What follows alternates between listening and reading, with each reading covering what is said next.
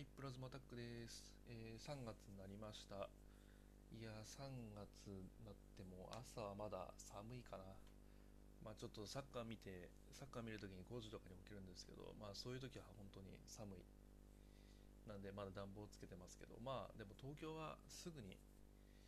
暖かくなるでしょう。えー最近のニュースとしては、えー、とエイブルトンライブっていう、えー、と作曲ツールがありまして、まあ、今 Spotify で1曲上げてるんですけどあの UMA っていう曲を上げてるんですけど馬のアイコンの。よかったら聴いてください、まあ、それを作るにはそのパソコンでソフトを使って作ってますと。で世の中にそのパソコンで曲作るソフトはいくつかあってでその中で Ableton Live っていうのを僕が使っててそれがえっとバージョン10だったのが2月の27かな。にバージョン11になって、まあ、新しいその音源っていうんですか？音源っていうのはそのいろんな音の入った道具みたいなのがあるんですけど、まあ、そういうのも新たに追加されてて、まあ、それはすごい膨大な数なんですよ、まあ、1個1ギガあるやつがもう3 40個あるのかな、まあ、それぐらいあって、まあ、それも全部ダウンロードしてってなって中見てってなると、まあ、なかなか音選びに時間かかっちゃって全然曲作れないみたいなことになってて、まあ、今もそうなんですけども、まあ、去年は結構頻繁に何曲か上げてたんですけどもちょっとツールの使い方とかを見直してるとなんかああいうやり方もいいなこういうやり方もいいななんて言って、まる全然曲が作れない状態に陥ってて、まあ、いくつかフレーズはできるんですけど、まあ、それで止まっちゃってるって感じですね。なんで今月、まあ、3月中に何曲かはリリースしたいなって思ってるところです、まあ、ちょっとツールがね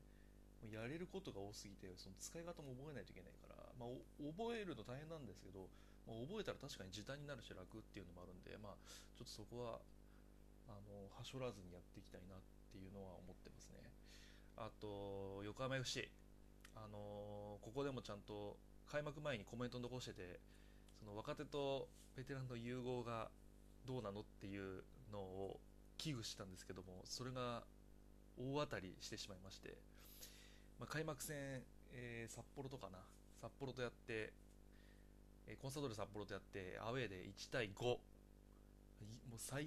最大失点。そう開幕戦の中で全チームの中で一番の失点数を叩き出してしまい、まあ、中村俊輔スタメンで喜んでたんですけども、まあ、案の定というかそのやっぱ練習試合とかも非公開でやってて、まあ、結果とかコンビネーションとか実際どうなのっていうのは不不安だったんですけども、まあ、案の定、まあ、あの内容だとちょっとうまくいってないんじゃないかっていうのがちょっと直感として直感っていうか、まあ、思いましたね。なんでちょっとここそこでもう開幕しちゃってるんでそのチームのツイッターとか選手とか切り替えてやってきますって言ってるんですけどもその切り替え切り替えてどうこうっていうレベルじゃ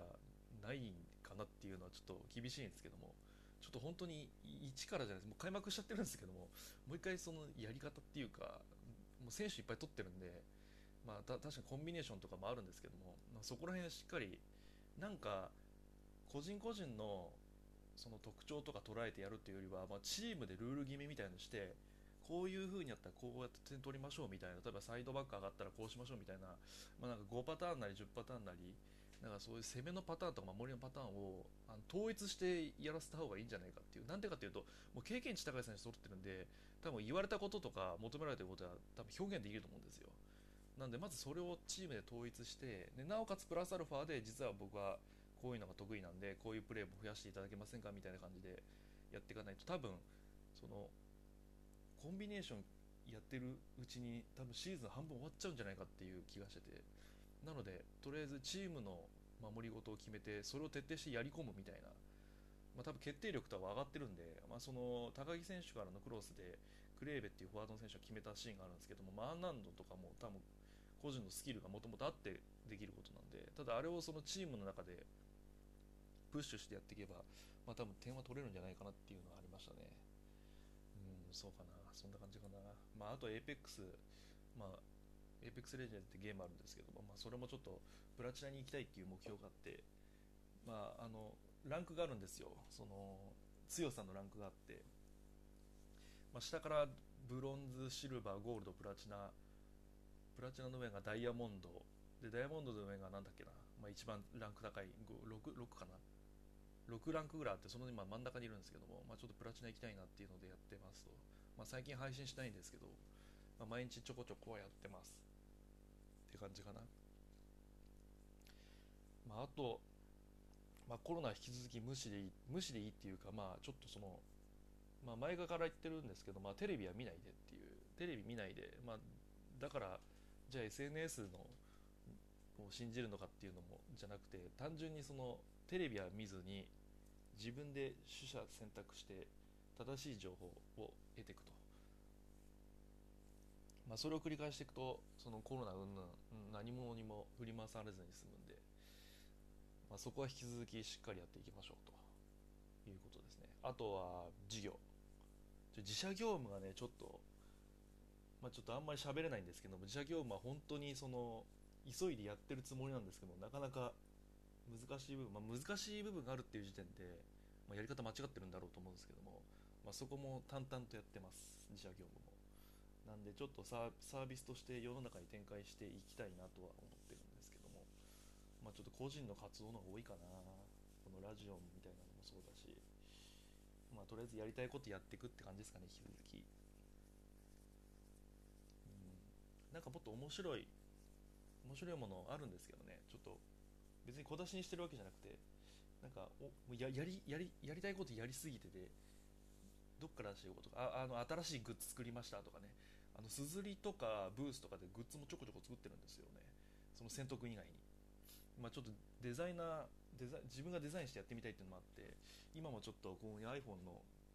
あのケースもあの試供品じゃないですけど届いたんですけども、まあ、悪くないなっていう、まあ、ただブースさんとかっていうのはあの在庫持たなくていい分あの結構高いんですよねその元値が。だから iPhone ケースもこれ1個3000円ぐらいなんですけども多分利益いくらだったっけな。多分利益30 70%もないんですよ。むしろ小さいぐらいでだからよくやってんなと思ってみんな。本当に一気に大量生産して在庫抱えてやった方がまあ売る体制がありきでちゃんと売れる状態で在庫抱えてやるんであればそっちの方が安いのかななんて思ったりしてます。そんな感じですかね。また面白い話あったらします。